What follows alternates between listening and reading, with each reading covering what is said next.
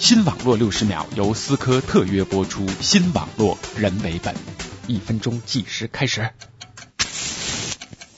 亚马逊网络书店最近推出了名为 Kindle 的电子图书阅读器，尺寸和瓶装书一般大，售价三百九十九美元，在七天之内销售一空。用手机和随身听看电子书早就不是什么新鲜事儿了，这 Kindle 卖的又是什么新概念呢？Kindle 采用了最新的数字墨水技术，而不是传统的液晶显示器，不但质感和纸张相差无几，而且极为环保。充电一次可以供应七千次翻页，或者说看完二十多本书。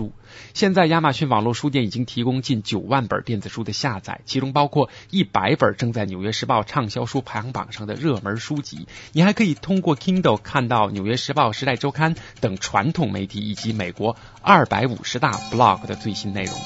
亚马逊网站带着全球最大网络书店的光环，要让 Kindle 成为图书领域的 iPod，估计只是时间问题了。时间到。Welcome to Kindle, Amazon's new wireless reading device that lets you read books, magazines, newspapers, and blogs anywhere, anytime.